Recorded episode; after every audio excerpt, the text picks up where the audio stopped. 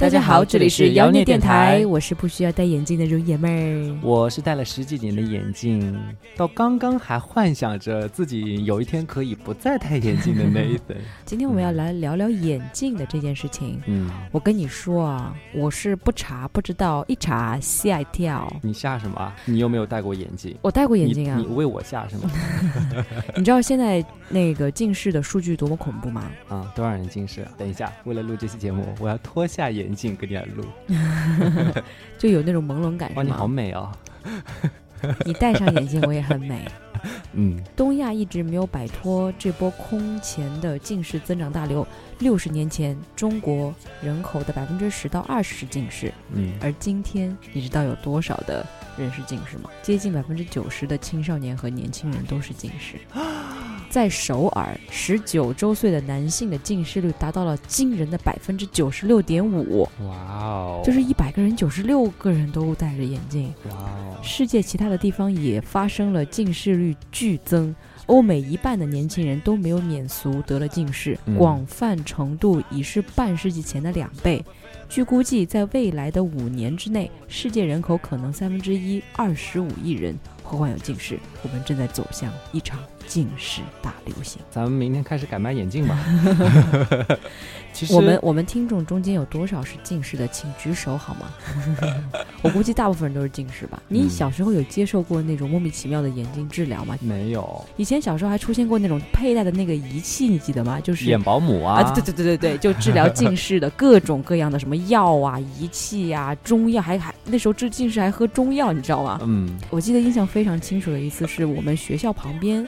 开了一个店，那个店就是号称是治疗眼镜的一个店，它都是纯中药配方的一个什么药膏，嗯，还有很多我身边的很多朋友都推荐各种推荐，就是相互推荐去使用。嗯，它那个方法是什么呢？就是你抹在你的眼睛周围，嗯，凉凉的，然后中午休息趴一下，每天坚持抹三次，嗯，慢慢你的近视就消失了，不需要佩戴眼镜，不需要吃药，也不需要打针，你的近视就从此远离你。然后我当时很多同学去试的，在大概半年之后吧，有一次看我们当地的新闻，啊，他报道出来了这个药膏就是其实任何作用都没有，而且为什么这个事件会报道出来？是有一个学生抹了之后得了白癜风。真的，对，还得了皮肤病，所以这个被曝光了啊！我当时记得很清楚，就周围很多同学都在用，而且他那个店就开在我们学校旁边，嗯，真的是太黑心了。所以我们今天来聊聊眼镜的这件事情。是，眼镜其实它分两个结构了。就是镜片，还有一个镜架嘛。情况对，很多时候我们常常有一个这个经历，就是当我们第一次去的那个时候，他会拿出一张塑料泡沫板一样，嗯，来看一下，选一下这个东西吧。选然后说按材质分，你选哪几种？然后啊，上面有各种的，上面有各种各样图片，你知道吗？又看不，我又看不明白，都是专业术语的那种材料，你不懂。我当然只能够就是 OK，也不能选最贵的，最贵的真的很贵很贵。是，我也觉得它肯定是不值那么多钱，但是又不忍心让自己戴很便宜。的，嗯，就总觉得好歹中高一点吧，对，对待好一点，中高一点吧。所以每次去的时候，就会觉得啊，对于你买什么样的东西，你还是要稍微有点了解，嗯，这样子的话，至少不会完全摸不着头脑。对，就当他听他介绍的时候，对啊，这个是眼镜是防紫外线的，呃，抗辐射的，可以啊，对对对对，抗疲劳的，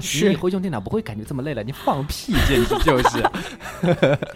那我们真正的需要了解一些哪些知识呢？就骑马的这种知识。嗯，那首先的话呢，就是从镜片的角度来说啊。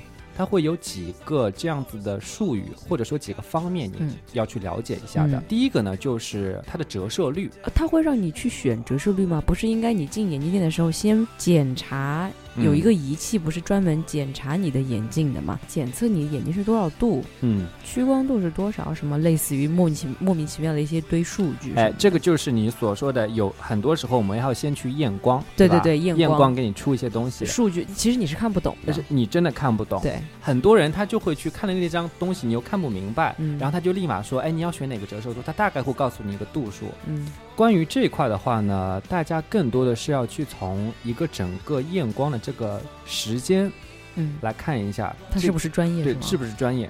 一般来说，比较正规的，它从整个你开始坐下来，说要给你开始测光了，嗯，然后到你最后结束，一般至少要二十五分钟。啊，哎，如果说你进去坐下来，好对着镜头看一看，左右移了一下，然后立马给你配三分钟，三分钟之后就开始，嗯，拿着单子，好了，告诉你，你现在就两百度啊，然后你去配吧，你去选材料，选镜框，哎，对，就这种的话就不行的。然后他啊告诉你说，哎，那折射率就应该选这个范围内就不行。嗯，对，第二个呢，就是会涉及到它的材质。到现在为止，市面上还留存或者说是比较流行的有三种。嗯第一种就是玻璃，啊玻璃镜片，嗯。可能是我们爷爷奶奶那个时候很主？流的那种。现在很少有人 看到，就有人带那种啤酒瓶是吗？就是那种玻璃的材质是吗？，是，就可能换一个色儿吧。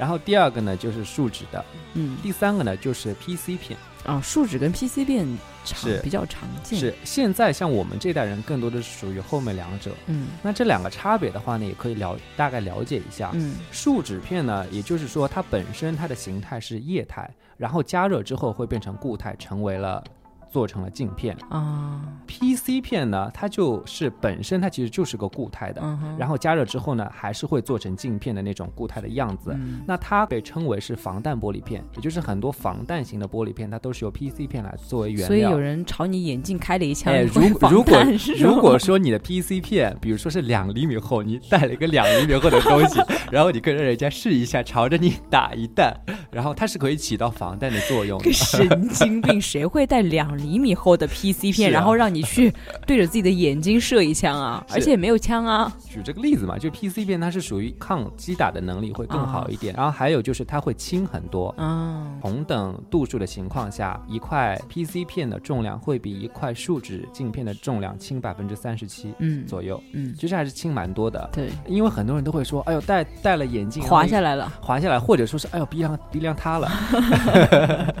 所以呢，你要想想，如果是轻了百分之三十七，其实还是不少的重量的。嗯，是因为你很多时候掂起来就会觉得轻很多，嗯但是价格的话会贵至少百分之三四十。哦，贵这么多。哎，我们基本上去配树脂片其实就够了，嗯你不需要去花这百分之三四十。嗯，但除非如果你鼻梁很塌的话，那你去配一个 PC 片也哦 OK。鼻梁很塌，太重的 hold 不住，老往下掉 是吗？是，然后还有一个大家会经常会遇到的，就是你这个这个选择了这个材料的片啊，你是要球面的、非球面的，还有双非球面的，啊，就这什么鬼？非球面就是是属于那种边缘的字，眼也是正睛周围也是正常的还是什么的？对，嗯因为以前的话，像我们爷爷奶奶那种，他可能就是戴的玻璃。爷爷奶奶招你惹你了，老是吐槽，就爷爷奶奶他们那一辈，可能更流行的是属于玻璃球面。嗯，所以你会发现它的可视的范围其实比较小，对，它更广的周围它就变形了。对，会变形，所以就是哦中间那一块它是比较 OK 的，不会嗯变形。嗯，那么后来就会变成就非球面它会就全部都是对平面，的就是相对而言啊，这只是相对。那双飞呢？变形的可能性就会更小。啊，嗯所以我但其实我跟你讲，真的没有什么卵用啊是吗？啊。科学家有做过调查，戴眼镜的人，他的眼珠子在眼球的活动的范围缩小了是吗？对本身就会比不戴眼镜的要小。啊，如果你即即便是你戴双飞，你的眼珠也不会活动太多是吗？是的，是的，就除非你可能戴了两个很大很大的镜框，蛤蟆镜那种，哦，游泳镜是吗？像你不戴眼镜呢，你平时眼珠子动的时候，你的视角是宽的。。对对对，但是其实我是我作为戴眼镜的人，其实因为我有两个东西挡在那里，啊其实我就更习惯性的没有一百八十度，对就可能不习惯，就是视角范围你可能只有90本身是比你窄的，嗯也也没有那么小啦，只是一个噱头而已。你没那你有必要选哪个比较好呢？一般来说非一般来说非球面就可以了。然后还有一些关于功能性的啊，嗯，很多人都会给你推荐。哎呀，我这个防辐射，一百，呃，就基础的这个只是防辐射的，嗯，加一百八，这个就是防防紫外线的，再加一百八就是那个 变色抗。疲劳的，抗疲劳的 眼镜还可以抗疲劳，我也是的醉了。一般性来说啊，其实如果说是真正的大厂家，或者说是比较好的国际一些品牌的话，嗯他们其实本身的镜面都会含有防辐射的一个功能。嗯，嗯，一般人至少都会选择两样跟，辐射，对，一样是紫外线，一样跟辐射。防辐射真的有用吗？你又不是全部封闭的嗯，你你上面下面不都会有辐射吗？嗯，但是一般性来说，因为眼睛毕竟你大多数还是看前方会多一点，所以说去基本上选这两个是 OK 的。关于那些经常会用电脑的那些，他会跟你说抗疲劳这种的，真的是没有用的。我觉得有一种新型的眼镜可能有用，就是它定时的会向你眼睛里面注射那个喷射那个眼药水，有可能是抗抗疲劳的。那万一我那个时候正好在眨眼睛怎么办呢？他就喷了我一眼皮啊！我这么一本正经的胡说八道，你也可以接下去，你也是醉了。但是很重要的一点啊，就是功能性。比如说他跟你说的抗辐射、抗疲劳这些，它其实对于什么要求很高呢？它对于验光师的要求非常高。嗯，其实你选镜片的时候，你看到的是一个圆形的镜片，但是你最后他会要去通过验光师，他去给你去切割和镜架去搭配起来。其实这个对于验光师的要求是很高的。就很多人你去小店，我跟你讲，你别看它便宜，有没有人会发现感觉到？哎，你感觉最近戴了没多久，眼睛就开始有点不舒服，或者说是感觉度数又加深。又加深了，一方面可能是因为你用眼的确可能过度了，过度还是不那么健康。嗯，但是另一个角度，它可能也是因为你去的那个小店虽然价格便宜，但是验光师他不够专业，他可能没有证，有问题。所以说它本身可能镜片是 OK 的，嗯，但是它因为裁剪的那个东西打磨的不好，所以说会导致你的眼镜使用也不好。哦，还有一个就是关于。镜架啊，等一下啊，因为我现在好久不戴眼镜，然后我现在看东西我就觉得好模糊，这种感觉有点 不是世界比较美吗？模糊的世界比较美。哎，哇，现在更美了。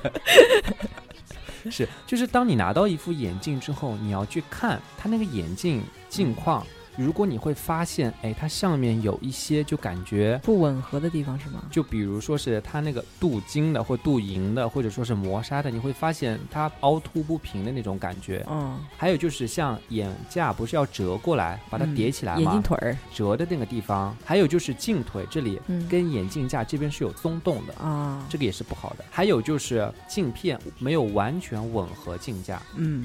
那都是比较劣质的。其实，在我们选购眼镜框的时候啊，大多数不会有人去关注你刚刚说的那些问题，因为被那些导购师就是花里胡哨那些功能迷惑了。嗯，很大一部分的花里胡哨的推销词就是，你看。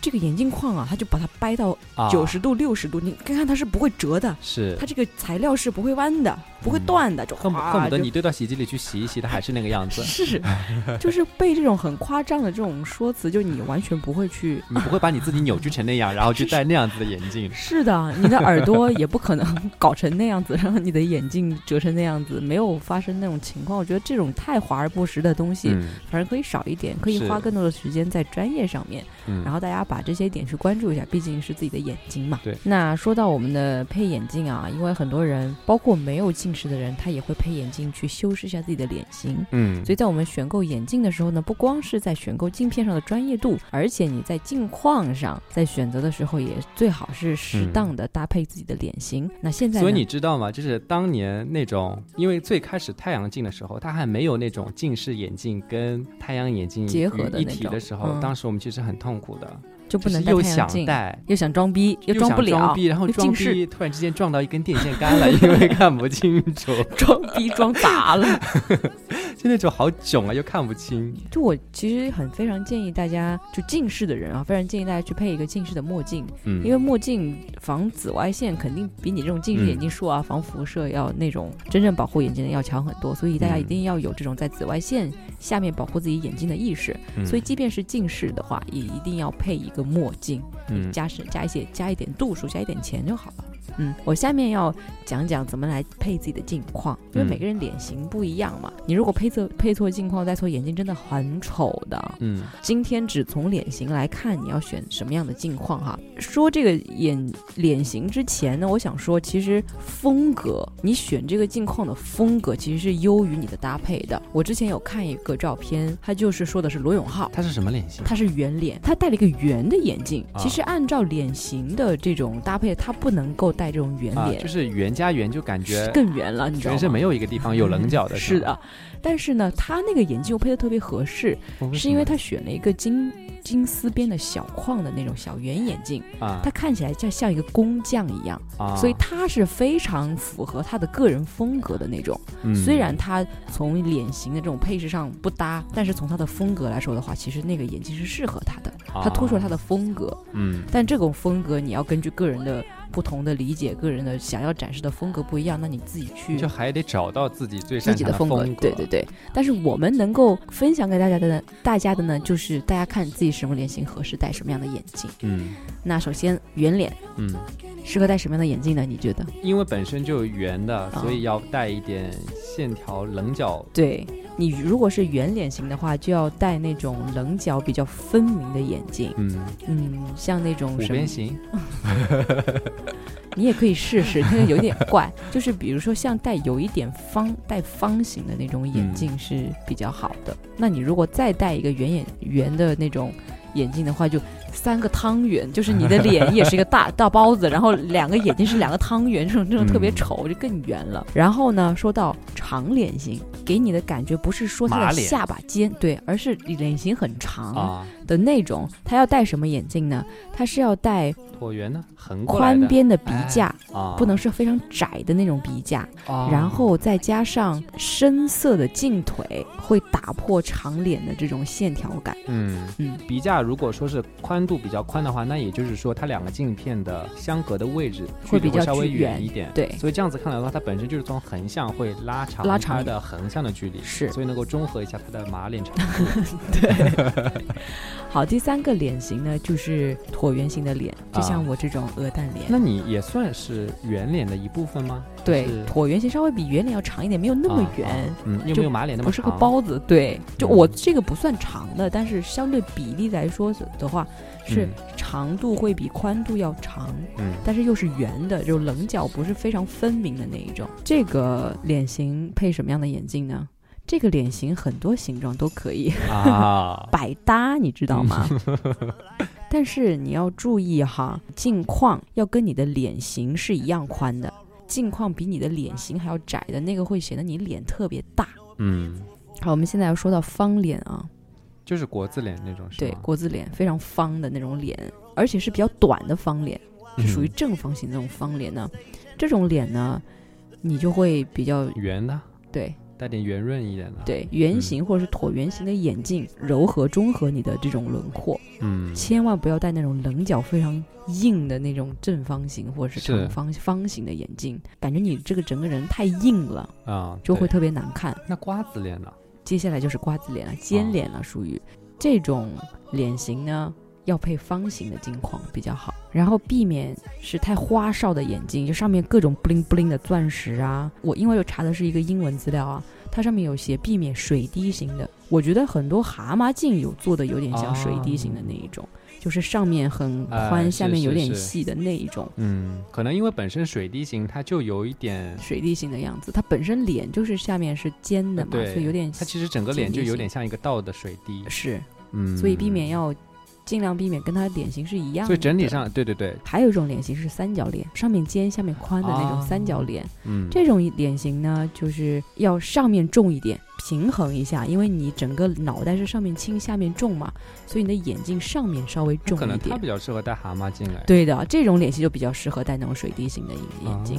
好，差不多就是你依照这个脸型去选这种镜片，都不会太难看。嗯，最好的其实还是不要戴眼镜吧。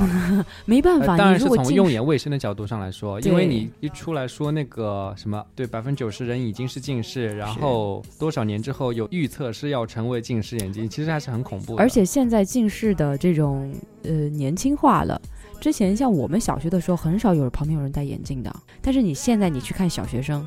啊，几乎人人都戴眼镜，是就越来越小。我记得我当时小学里的时候，经常嘲笑那些戴眼镜的人。哎，你看你们又戴眼镜了吧？你看做眼保健操，我们就偷偷看着你们在做，我们从来都不认真做。